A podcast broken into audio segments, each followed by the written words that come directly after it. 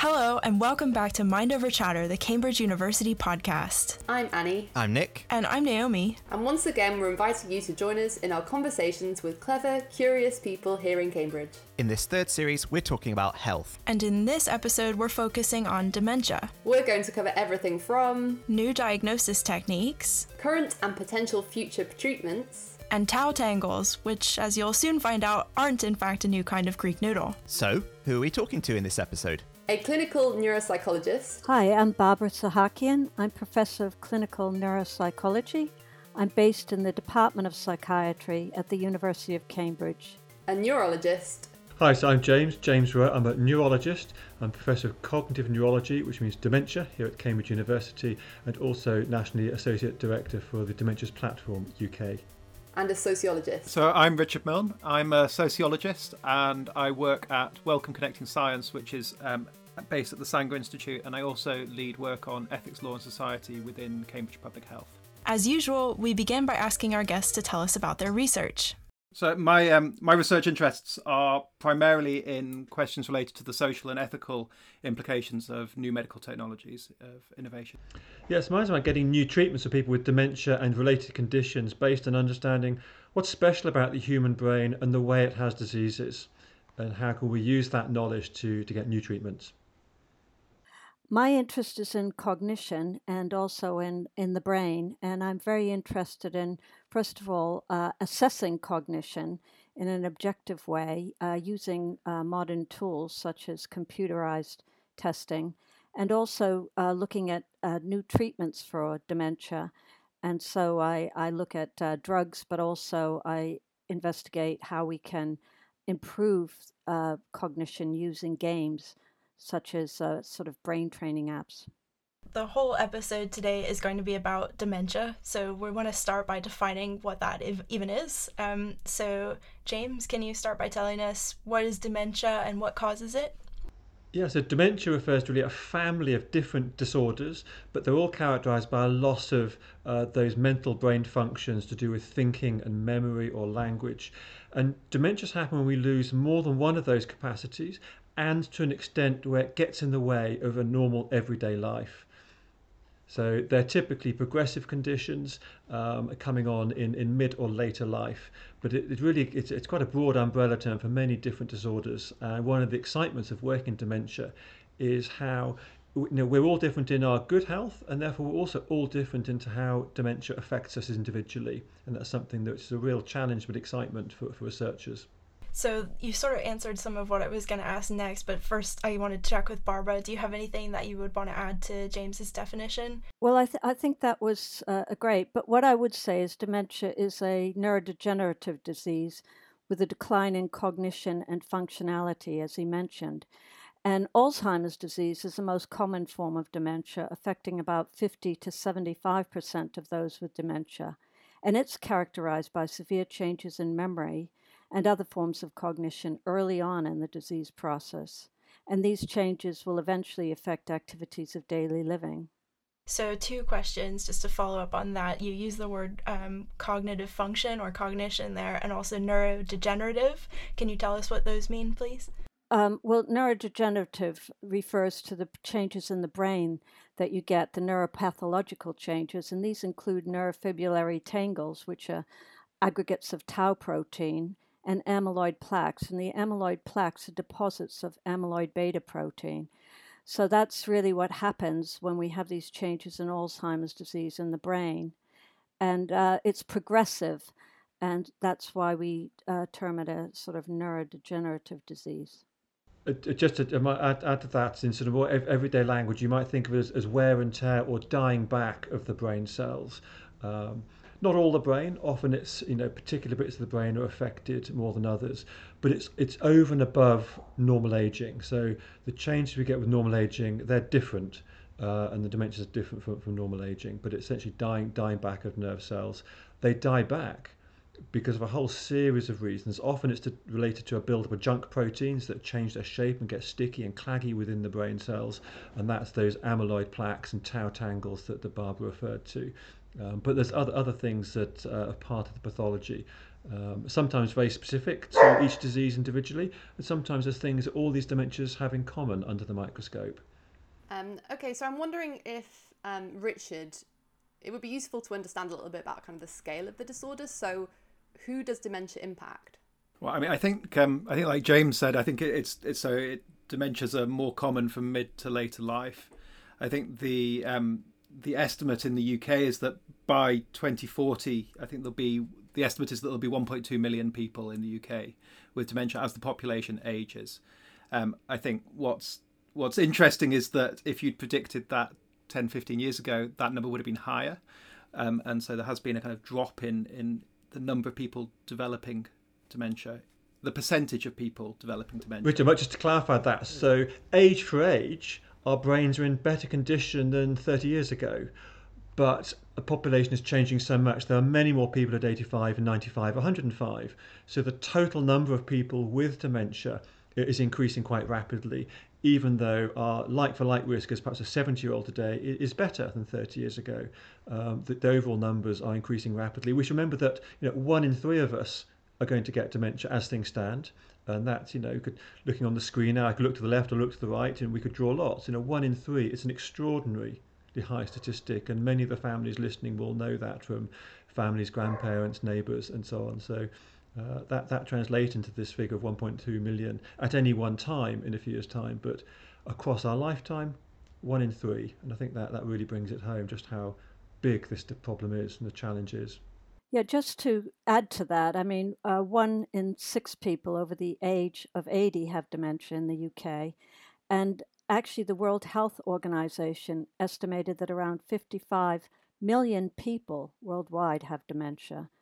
And that's expected to rise to 78 million in 2030. And just going back to a point that you made there, James, are there some ways in which um, everybody is impacted by dementia, even if they don't suffer from the syndrome oh, personally? It's Exactly. So it's not just the person with dementia. There's a huge impact on their family, uh, both in the distress it can cause. Often, uh, other husbands, wives, or children need to step out of the work market in order to help care for people. Uh, particularly globally, that's the case. The burden of, of looking after someone with dementia falls within families in many parts of the world but also the cost in in the UK alone. Five years ago, the cost of the UK was 25 to 30 billion pounds a year, year on year, uh, and it's been the number one cause of death year on year, before, during, and after the COVID pandemic, and that's something we should all bear in mind. Uh, if you look internationally, it's it's uh, the, the cost of dementia is in trillions. Um, so we all feel that that's a burden that we all pay through our taxes and through through less productivity. Um, and uh, yeah, it's, it's, it goes far beyond just those people who have the dementia themselves. So it's a shared problem. Richard, do you, do you have anything to add to, to that?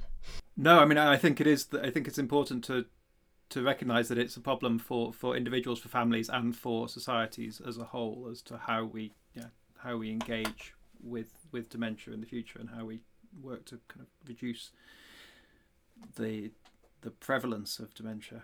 Okay, now that we've laid sort of the foundation of what dementia is and, and how it impacts all of us, um, I wonder if uh, James, you could tell us a little bit about an overview of a typical patient experience for someone who is in the process of getting diagnosed or about to be diagnosed. So, what would their symptoms be, and, and how does that diagnosis typically happen?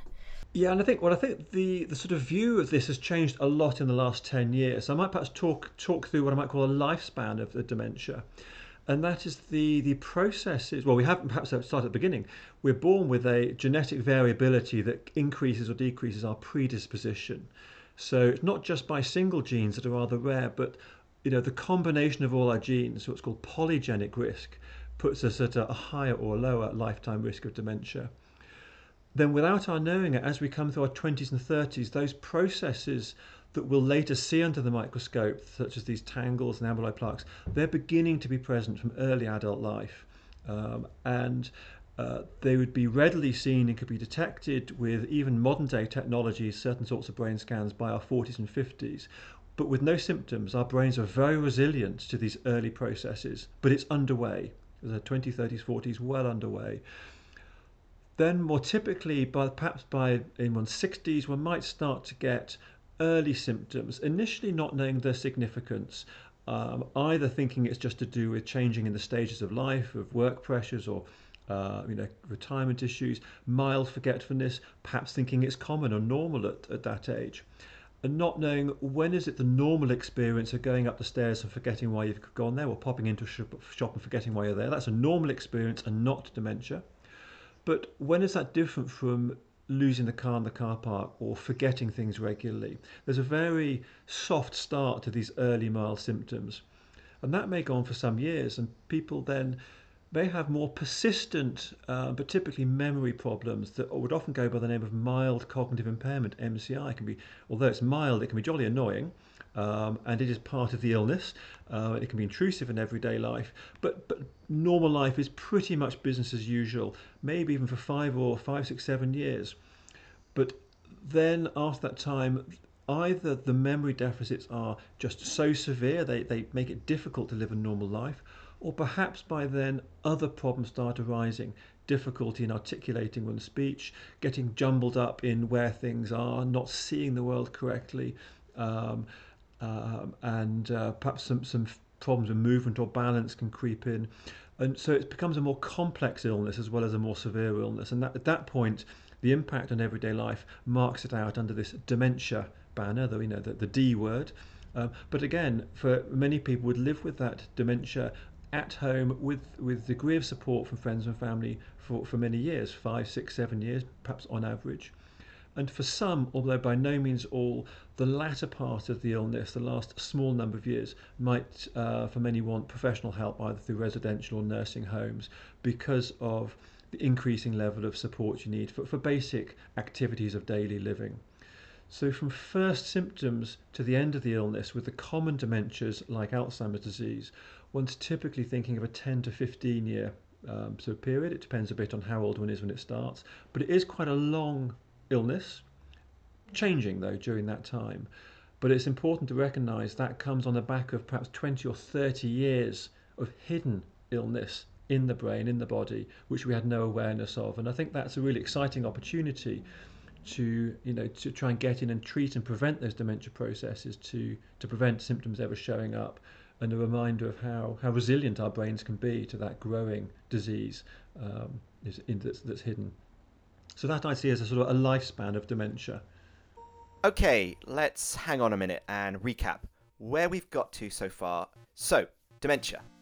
Yep, that's it. We learned that dementia is a group of disorders all characterized by the loss of normal brain functions such as thinking, memory, language, and so on. The loss of these brain functions get in the way of normal life, as you'd imagine. Sort of similar to the definition of mental illness, if you remember that episode. Dementia is usually a progressive condition, which means that after it arrives, which it tends to do in mid to later life, it usually gets worse over time and it gets worse at a rate which is faster than what you'd expect from just regular aging alone. Barbara told us that Alzheimer's is the most common type of dementia. Somewhere between 50 to 75% of people with dementia have this type. And as you may already know, Alzheimer's is characterized by memory loss. Barbara says that dementia is neurodegenerative, which means that some of the brain tissue stops working or dies. At this point, we should add that the second most common form of dementia is vascular dementia, which is usually considered not to be degenerative, but can be caused by problems with the brain's blood supply. In the case of Alzheimer's, Barbara told us this is called by aggregates of tau proteins. Tau tangles, she said. And amyloid plaques, basically clumps of extra proteins. Junk proteins, James called them. Both of which gunk up the brain and stop neurons from working properly. Tau tangles sounds like a new type of Greek noodle. That or the latest hairstyle fashion craze. Not sure I have enough hair to sport any tau tangles personally. James and Richard told us that the total number of people with dementia is increasing rapidly because the world's population is aging. And dementia affects a lot of people. James said one in three are likely to develop dementia as they age. Barbara added that the WHO, uh, I think you mean the World Health Organization and not the band. Yes, the World Health Organization estimates that 55 million people around the world have dementia right now, and that they expect this to rise to 78 million by 2030. Which is a lot of people. That's more than the population of the UK. But dementia doesn't just affect the people who have it. Their friends and relatives are also impacted, and it costs us all in more ways than one. The financial cost of looking after people with dementia in the UK is somewhere between 25 to 30 billion pounds per year. That's a lot. Just think what we could do with that money. Mind over chatter private hovercraft equipped with nappy changing robot butler. Anybody? and amazingly and sadly, dementia was both the number one cause of death in the UK before and during the pandemic. So more people died of dementia than COVID. Wow. James told us that there are some genetic factors we're either born with or not, which increase the risk of developing dementia, and that physical signs of dementia, like tangled protein clumps in the brain, can be visible on scans many years before any symptoms appear. Also, it can be difficult to tell the difference between normal forgetfulness with old age and early symptoms of dementia. I can confirm from bitter personal experience that the forgetfulness definitely increases with age. Now, if only I could remember where I put that child. It isn't until more severe symptoms appear later on, such as speech or movement difficulties, then it might become apparent that a person has dementia. And people are able to live with the milder symptoms for many years relatively independently, often with support from friends and family. It's only towards the end of their illness that many people require professional help. It's a long illness and one which changes throughout its course. And the fact that it remains hidden for a long time, before even the mild symptoms appear, points towards just how resilient our brains actually are. It's pretty remarkable that they continue to function so well for such a long time, despite all of the junk proteins they're accumulating, even if they do eventually begin to stop working properly. So, Barbara, just to pick up on something um, James said there, it feels like the earlier that dementia is detected, the better the outcomes could be for the patients. But can you tell us a bit about how that would work? How is dementia usually diagnosed and detected? What the tools that we've got there for doing that? Yeah, so it, it's very important that it be detected early because we do have some symptomatic treatments. I worked on some of the earliest one, the cholinesterase inhibitors, uh, drugs like donepezil, which are now approved for mild to moderate Alzheimer's disease, and um, you know they're very useful for treating the uh, symptoms. So it is important. Normally, as James said, you after you'd realize there were symptoms uh, you go to a uh, see a neurologist specialist perhaps who would um, look at uh, brain scans and and uh, do medical assessments to see if there's uh, it's something like Alzheimer's disease or some uh, other form of a neurological disorder. And also, a psychologist or a neuropsychologist would probably do cognitive testing. James mentioned the early memory problems that we see and we call these uh, in Alzheimer's disease, these early memory problems are usually termed episodic memory problems. And uh, we look also for, as a neuropsychologist, for a decline in cognition. At the University of Cambridge, we've done a lot of work on these, and we've set up one of the earliest memory clinics to detect Alzheimer's disease. And um, I actually co invented a set of tests called the CANTAB uh, battery, the Cambridge Neuropsychological Test Automated Battery, and the Paired Associate Learning Test. So it's called, for short, CANTAB PAL. And CANTAB PAL is a computerized test which can be administered via an iPad or over the internet now. And the test requires you to remember where patterns go in boxes. Um, so there's different patterns, and you have to place them using a touch screen in boxes and if you are unable to learn where they go initially, you have an opportunity to learn where they go. And episodic memory relies on a neural network, which includes the hippocampus in the brain, and which is one of the first areas to be affected by the changes in the brain that we see in Alzheimer's disease, the neuropathology. And the neural network involving the hippocampus has also been shown to be critical for the performance on the CANTAB PAL test. So, episodic memory is really important because, as you heard from James, we use it every day. It's a kind of memory where we try to remember where you parked your car in a multi story car park or try to remember where you left your mobile phone in the house. So, it's absolutely essential to our functioning from day to day. And um, the CANTAB PAL has actually helped to increase uh, early detection of Alzheimer's disease because it's a very sensitive uh, test to the memory problems in Alzheimer's disease. And so we can detect it early. And um, as I said, it was co invented by myself and Trevor Robbins. And then the technology was transferred to the company Cambridge Cognition so that it could be accessed worldwide. I'll, I'll jump to, to Richard with a question about um, are there any controversies about early diagnosis, or is there any reason why people wouldn't want to find out early that they have um, a disease like Alzheimer's? Yeah, I mean that, that, that that's a very good question, and it's been a very big question. This this um, how you um, establish the value of, of early detection and early diagnosis has been um, a kind of ongoing issue. I mean, I think the part of the part of the question is if you take the the trajectory that James described, so where if you have somebody who has symptomatic dementia, they will have gone through these kind of various stages of disease. But when you look at it at a kind of group level, I suppose in the other direction forwards, that some people at every stage, so some of the people who have pathology in their brain will not move on to then develop mild cognitive impairment. Some of those people who have mild cognitive impairment will not go on to develop dementia. And so if you're the earlier you move in terms of detecting the presence of disease rather than detecting dementia specifically, the more uncertainty comes with that. The more you're talking about somebody's somebody's risk of developing dementia in the future, and that then creates a um, it, it, creates a set of questions that have been around.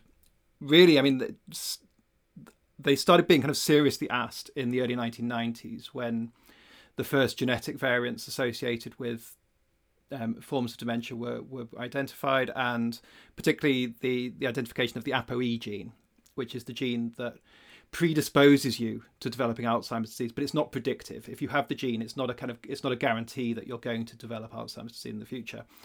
And the question then is, what's the what's the value in knowing in knowing this? Um, and that's been debated in, in, back and forth in many ways. And so we end up in a situation now where you know you can go into a, a personal genetics consumer genetics company and you can order a 23 uh, you can order a, an apoe test uh, kind of freely well not freely you pay for it but you can open uh, you can order it on the internet without any requirement for um, for consulting anybody about whether you whether you should do that. Um, but really the debate resolves around like is this useful information? Does it is it something that you're going to make a change on the basis of or is it something that your doctor is going to make a change on the basis of?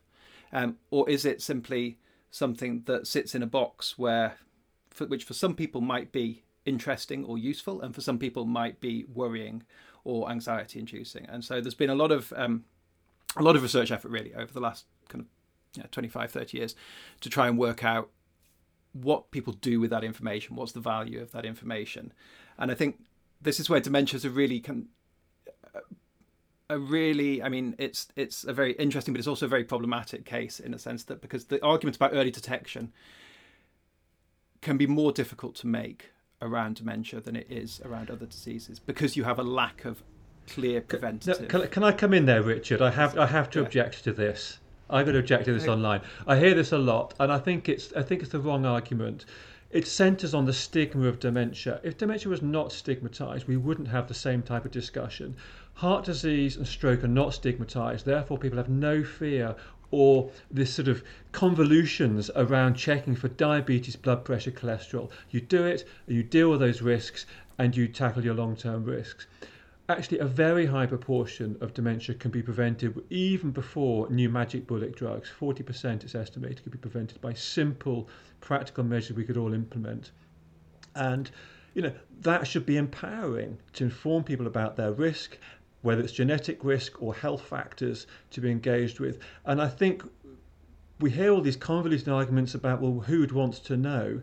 Uh, we hear this because of the fundamental stigma of dementia. And actually, we should all want to know because we can all do something about it um, to, to reduce our personal risk.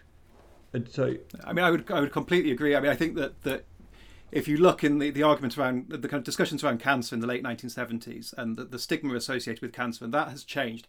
Part of the reason it's changed is because of the clear ability to do to to treat, but also because we've we have had a a mature societal discussion about what it means to have cancer, and it's now much more possible to talk about a cancer diagnosis than it was 40 years ago. And one would hope that as one moves to kind of using these early categories of of disease, that we can do a similar thing around dementia. Um, I think, I mean, one of the issues as it stands is so, like you said, there's a kind of 40% of, um, of dementia may be kind of preventable or due to preventable risk factors. And they are things that all of us can do. And the question is, do you have to have information about risk if they're things that everybody can do, or are they simply things that everybody should be recommended to do in the same way that we recommend we recommend lifestyle changes across kind of cardiovascular disease, regardless of whether you have high cholesterol. It's still good to do have a healthy diet and do ex- exercise.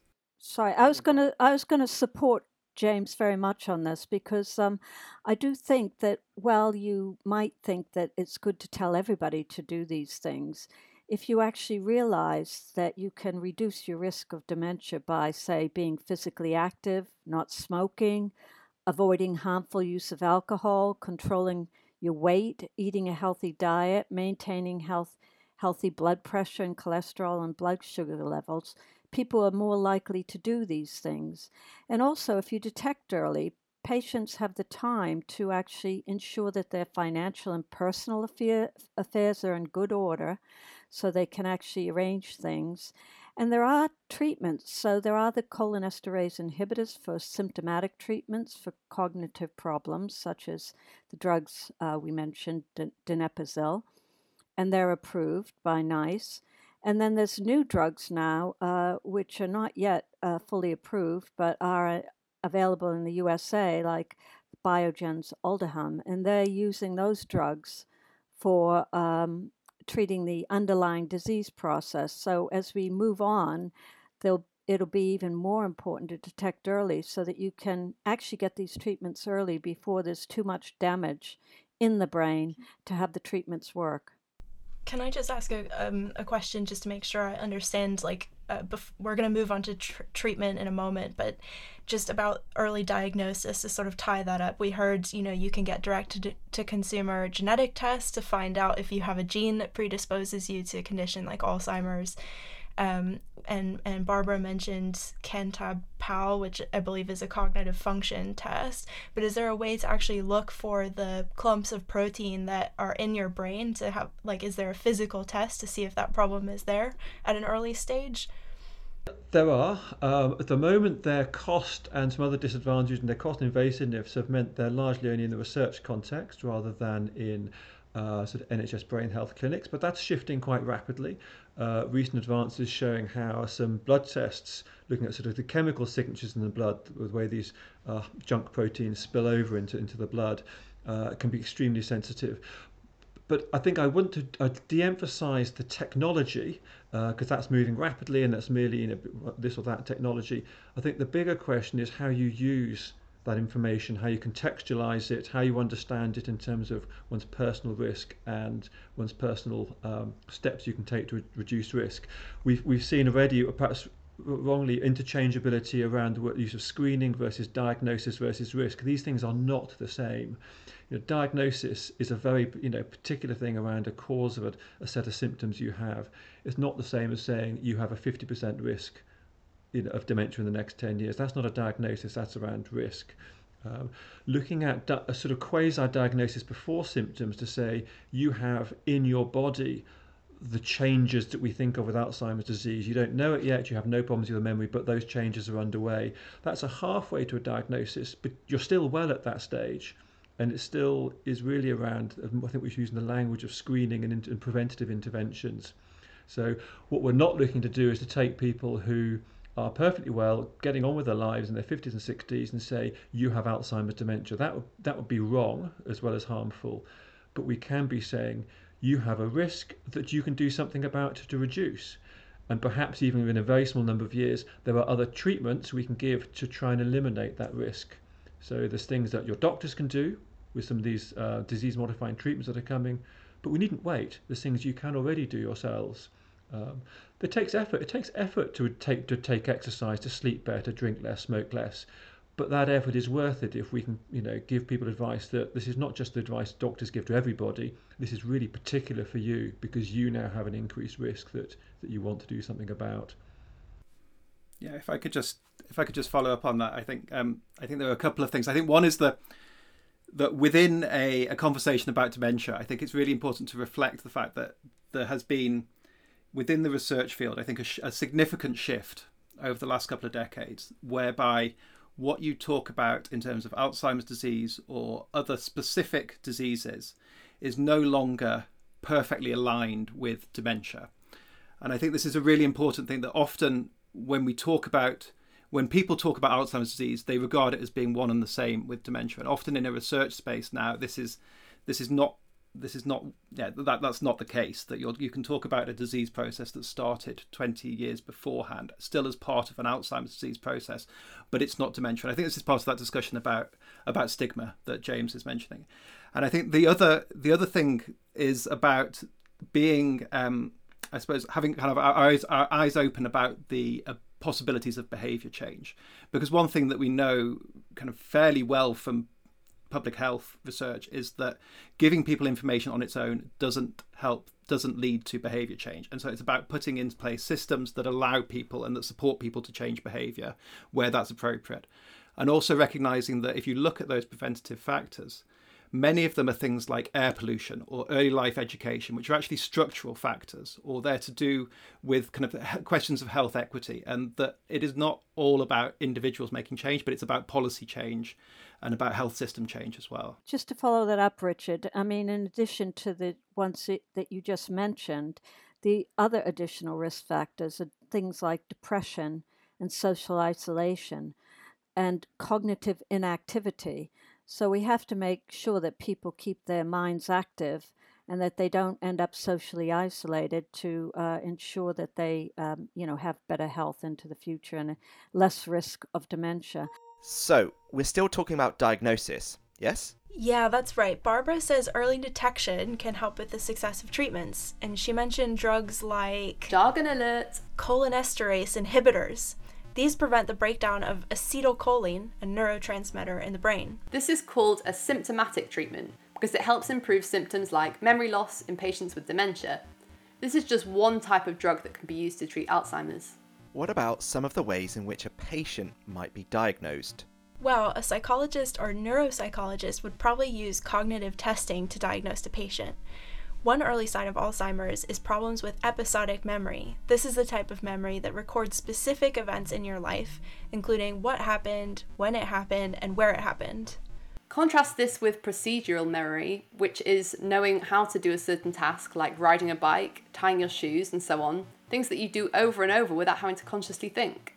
Procedural memory is also impaired in dementia, particularly in later stages of the disease, but early signs and symptoms tend to be associated with episodic memory issues.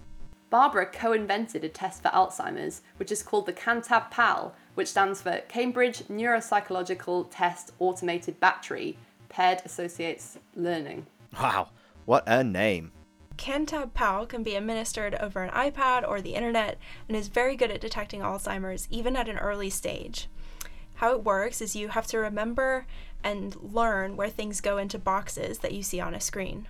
This mimics everyday situations like working out where you left your keys at home or, as Barbara said, where you parked your car in a multi story car park. My trick for that is just wandering around the car park pressing the button on the keys until the car flashes. That, or leaving a trail of breadcrumbs behind, and just hoping there aren't any geese about to mess my cunning plan up. CANTAB PAL basically tests how well your hippocampus is functioning, as this is one of the first things to go awry in dementia. The hippocampus is sort of a shrimp shaped structure near the centre of your brain. The name comes from the Greek word for seahorse, so maybe it looks a bit like a seahorse too. I bet there are some pretty grumpy seahorses out there right now, having been compared to a lowly shrimp. If I were a seahorse, I'd be fuming. But Richard pointed out that detecting the potential presence of the disease early may not be a uniformly good thing. For example, he mentioned a variant of the APOE gene called APOE4, which predisposes some people developing Alzheimer's. But not all people with this variant of the gene develop Alzheimer's, and not all people with Alzheimer's have this version of the gene. So, although people can get direct to consumer genetic tests to find out if they have the variant, Richard points out it's an open question whether this is useful information maybe it's just one more thing to worry about because there isn't anything you can do to definitely avoid developing the disease. Now, James objected strongly to this way of thinking. He says that current estimates indicate around 40% of dementias can be prevented with what he called simple, practical measures, which can be implemented relatively easily. But Richard's point was whether you need to know if you're at increased risk. Maybe all of us should take these preventative measures in the same way it's recommended that everyone eat a balanced diet and exercise to prevent conditions like heart disease. Barbara helpfully shared some of the ways to reduce the risk of developing Alzheimer's. These include regular physical activity, not smoking, avoiding harmful use of alcohol, eating a balanced diet, and maintaining a healthy weight, blood pressure, cholesterol, and blood sugar levels. Another risk factor that people might not think about is hearing loss. Studies have found that even mild hearing loss doubled dementia risk. Moderate loss tripled risk, and people with a severe hearing impairment were five times more likely to develop dementia, which highlights just how important it is to be proactive in addressing any hearing declines over time. That all sounds like pretty good advice. Well, yeah, that's the point. These are all things that are generally advisable one way or the other, although they're probably all easier said than done. Don't I know it? But people might be more likely to actually follow this advice if they know early on that they are specifically at higher risk of developing dementia.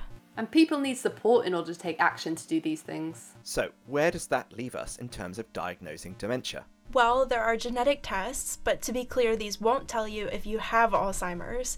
At best, they can tell you if you have a genetic variation, which may increase your risk. Then there's Cantab PAL, which can check to see if your cognitive function is already declining. And James told us you can also get blood tests, which can detect abnormalities and help diagnose dementia. The important point is that determining a person's risk is different from detecting the presence of the disease. Aside from the ApoE4 gene variant, Barbara told us about a few other risk factors for dementia, which include depression, social isolation, cognitive inactivity. Sounds a lot like lockdown. Yeah, I'm afraid so. And we'll hear about another, perhaps surprising risk factor in a moment. I think one thing we haven't mentioned, which we probably should just say, is that dementia isn't just a problem of people over 65 years of age, for example. Um, importantly, there are over 42,000 people in the UK under the age of 65 with dementia. So we, we also should bear that in mind. I, uh, thank you, Barbara. That's really important to point out. And often they can have a slightly different form of dementia, can present in different ways.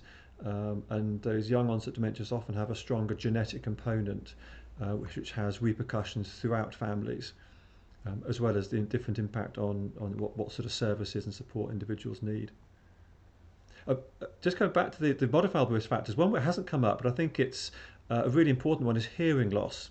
It's actually as a as a single factor, it's the biggest single factor that has been identified as a, a modifiable, in other words, a treatable um, contributor to dementia. And I think people probably aren't aware of this. Uh, and actually, the the ability to have some impact on the number of people with dementia some years down the line is perhaps even greater from tackling hearing loss than from tackling those familiar things like smoking and drinking. Uh, and you know we have uh, a lot of ways to help identify and to improve hearing loss, and it's just maybe something that people haven't associated with with dementia. Um, and it's about modifiable risk. It's not saying if you have hearing loss that means you're going to get dementia. Clearly, that's not the case on a you know one-to-one basis. But trying to reduce the overall burden of dementia in our society um, we should be really thinking about uh, things like hearing loss uh, and, and those other societal issues that Richard mentioned of pollution and education. But hearing loss is, is one of the biggest. This is something um, we've touched a little bit on in our conversation so far, but it's something I'd like to hear more about. Um, how do we find ways to stop, uh, slow down, or kind of reverse dementia? What can we do to ourselves to prevent ourselves from developing dementia? Well, we heard a bit about that because obviously there's things like exercise, keeping physically active, which is very good for you. And that's good for your mood as well as your cognition and, and uh, reducing your risks of cognitive decline. Uh, not smoking, avoiding harmful use of alcohol, controlling your weight is very important, and eating a healthy diet, maintaining healthy blood pressure, cholesterol, and blood sugar levels and as as uh, we just heard, you know, watch your hearing and social isolation, and uh, obviously some things are beyond our control, perhaps like air pollution. But uh, I, my own work uh, within the University of Cambridge more recently has been promoting good brain health uh, through stimulating um, activities, you know, cognitive activities, learning new things, and evidence-based brain training is important. And in my laboratory, we've developed multiple um, brain training games, uh, some of which are available through companies called Peak and PopReach. And specifically, we developed Game Show, which was for the mild cognitive impairment group that you heard about from James. And that has been shown to improve episodic memory and uh, also functionality in daily life in these individuals with mild cognitive impairment. So I think those sorts of things are very good for us, and uh, we they run on your mobile phone or an iPad, so it's a great way to have fun and also to st- stimulate the neural circuits in the brain that are important for episodic memory and other forms of cognition. Thank you, Bob. Because I think that the more that these activities, steps we can take, can be part of a you know normal and interesting life, the more likely it is that we will do them. Yeah, we can follow advice and follow steps if it's if it's easy and fun to do so. But exactly what one might do will depend on where you are in life. Things you would do if you're in your teens or twenties might include you know moderate alcohol, um, not exposing to yourself to, to hearing damage. When you're playing sports, play a lot of sport, but follow the rules around concussion and minimising concussion risks and thinking about reducing risk of head injuries, whether that's in riding or rugby or whatever your sport is.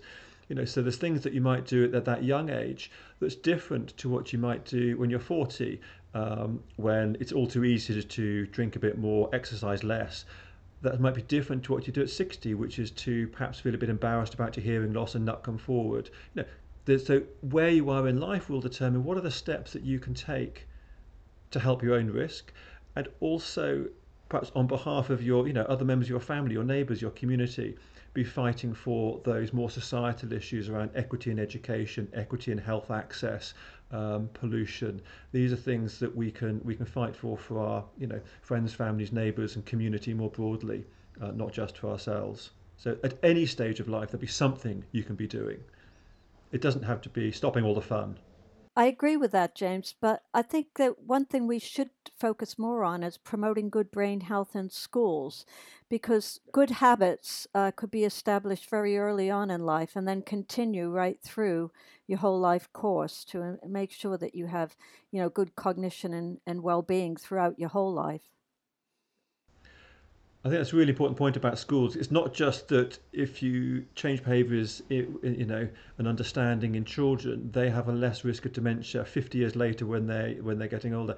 Actually, those children will be, you know, they will care about their families, their grandparents and parents. They will be able to be in families, reminding and educating people, um, and to be aware of dementia and to take steps to avoid it.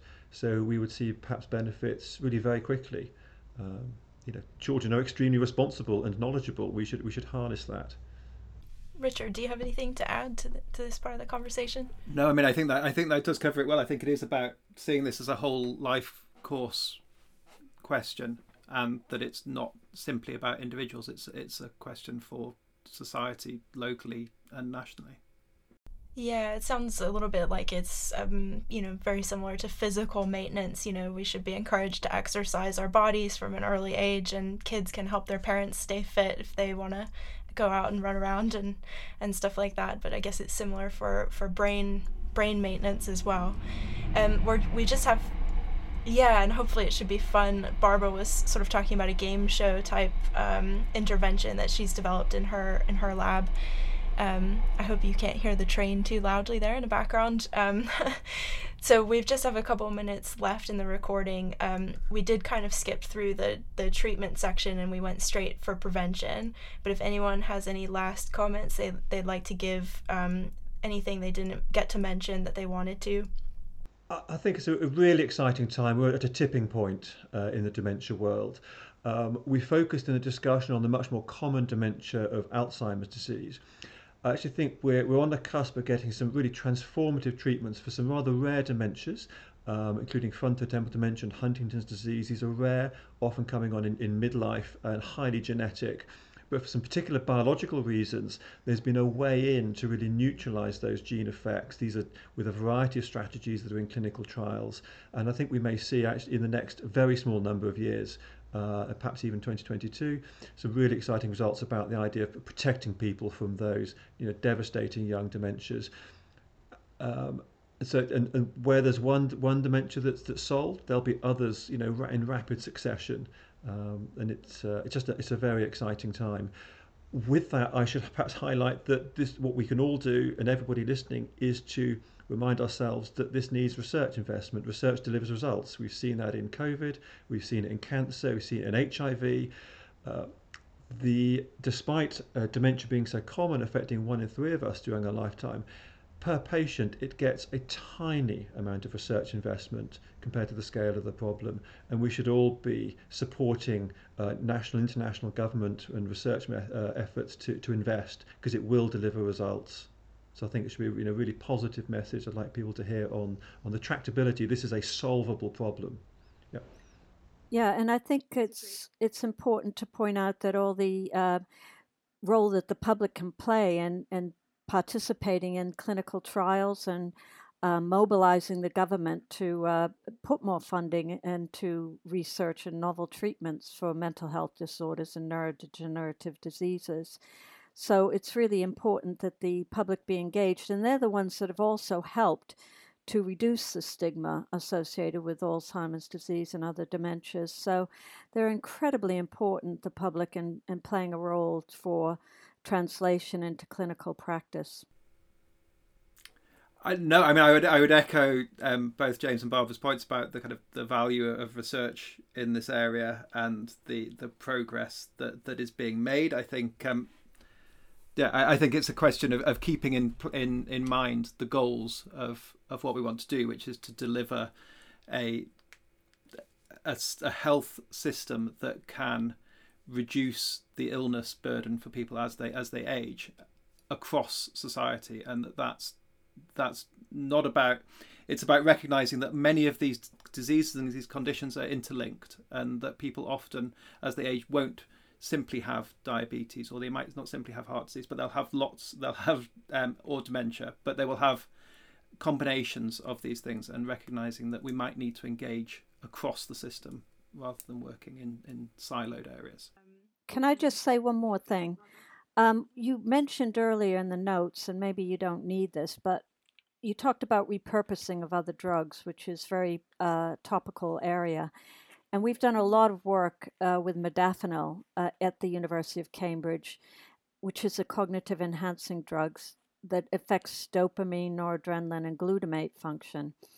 And our studies have shown it enhances performance on cognitive tests in healthy individuals uh, and also in individuals with neuropsychiatric disorders such as depression, schizophrenia, and attention deficit hyperactivity disorder. In healthy people, modafinil has also been shown to increase task related motivation. Modafinil is a wake promoting agent, and it does seem to have these beneficial effects on cognition and also motivation. So it would be interesting to have uh, long term studies, perhaps uh, a proof of concept study, just to look at how well modafinil might help to uh, improve cognition in um, Alzheimer's disease. Modafinil thus far does not appear to be addictive, so this could be quite beneficial. Sorry if I missed this, but so you start off you start off by saying that this drug is being repurposed from some other use. What what was the other use? Well, the idea would be to repurpose it for the use in Alzheimer's disease because it's a wake promoting agent that uh, has been used for narcolepsy, so that's what it's uh, used for. But it's also used in America for uh, sleep disturbance due to shift work because it found that it reduced accidents in shift workers.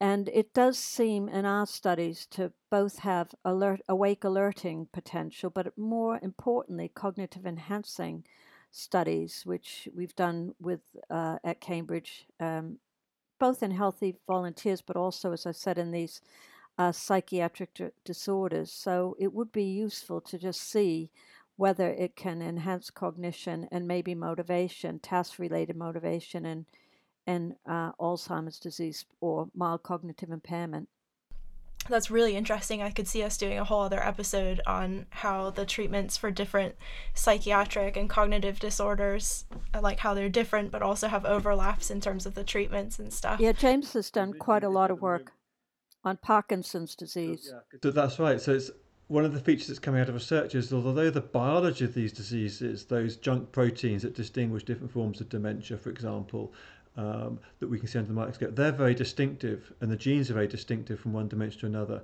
And yet, many symptoms have so much in common. So whether it's to do with memory or motivation or mood um, uh, and, and apathy, and so whether you're thinking about trying to switch off the biology of the illness to prevent the disease would take you down one a certain direction but that can be done in conjunction with treatment to think about reducing symptoms so the the difference between symptomatic versus disease modifying treatments is often highlighted and there's tremendous scope to learn from things that might be effective in one disease to bring them across and test them in another disease uh, and to accelerate that process of, of, of, effective treatments. The UK is very well placed for this. Um, I think for various reasons it's, it's got a very strong culture and a, um, you know, the, the work of the NHS means it's very um, well set up to try and understand around long-term risks, um, but also around the, the consequences of symptoms uh, for people with dementias and to, the the to, you know, to, to switch off symptoms like dopamine and Parkinson's disease, it's although we still don't have after 50 years uh, a drug that can stop the illness in its tracks, actually we've had 50 years of a really effective symptomatic treatment that's, that's transformed the lives of those with the illness.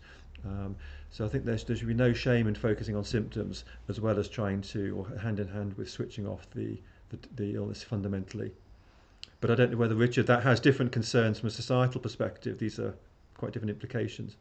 But I think it's that key thing in terms of as we think about developing new therapies that they are things that make a difference to patients' lives and to the fa- to their families' lives, and that it's that that's kind of the ultimate goal rather than necessarily making a change to the biology. It's about the outcome and the, the impact in the long. Well, I think I think the important thing to follow up on what Richard said is that if we can you know, improve the symptoms and improve people's ability to uh, function in daily life and have better cognition and well being, that's a really important uh, aim that we should uh, strive for. If I could just, my last 30 seconds would be if you're worried about your memory or someone you live with, your husband, wife, parent, grandparent, please come forward. Please talk about it. Come to your GP, come to a brain health centre or memory clinic. Um, just come forward, talk about it, assessed, and that there may be all sorts of reasons uh, and treatments available and, and understanding for you. So, so don't hold back. Yes, I would agree. Early detection is so important. So, another risk factor for dementia is hearing loss. Haven't heard of that one before.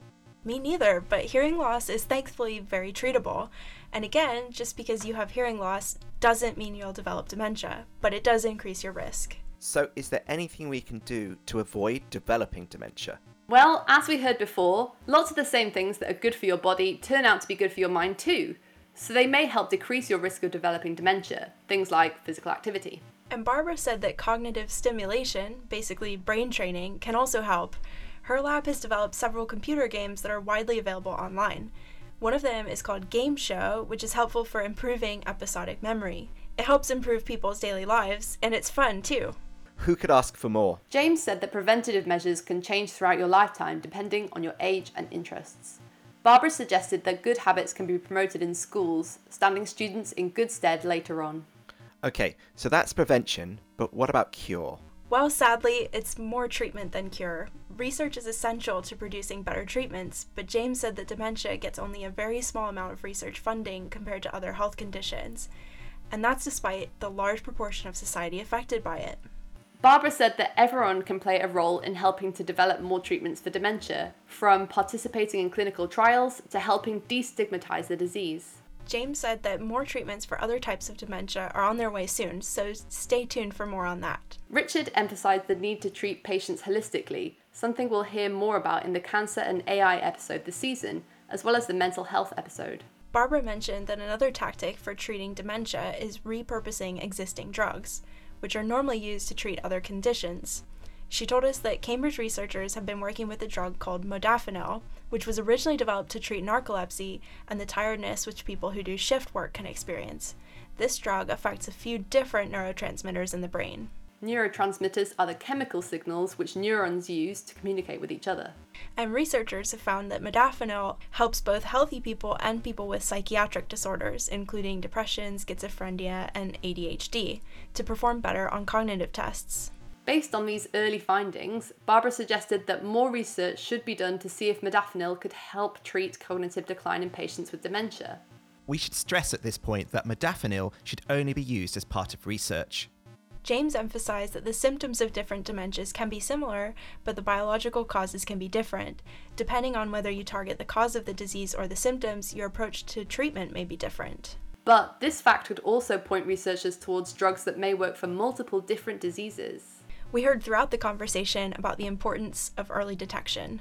So, the last point we want to leave you with is that if you have any concern about yourself, a loved one, a friend, or someone you live with, talk to your GP and get assessed. One final, final thing if you want to take part and support dementia research, whether you're healthy or have dementia, the single port of call to be put in touch with researchers is the Join Dementia Research website, run by the NIHR. Well, that's it for this episode. Stay tuned for our next episode on infectious diseases. Before then, please spread the Mind Over Chatter word. Who do you know whose life is simply incomplete without our voices in their ears? And please fill out our survey to tell us what you think of the podcast. You can find the link to the survey in the episode description. We want it all the good, the bad, and the ugly. Oh, and please make sure to leave us a review on whatever platform you use to listen to your podcast. We like reviews. Hopefully, a good one, not a bad or an ugly one. A huge thanks once again to our guests, Richard Milne, James Rowe, and Barbara Sahakian. And finally, a big thank you to the sickeningly talented Carlo Ladd for our music and the equally talented Alex Sadler for our artwork. See, you next, time. time.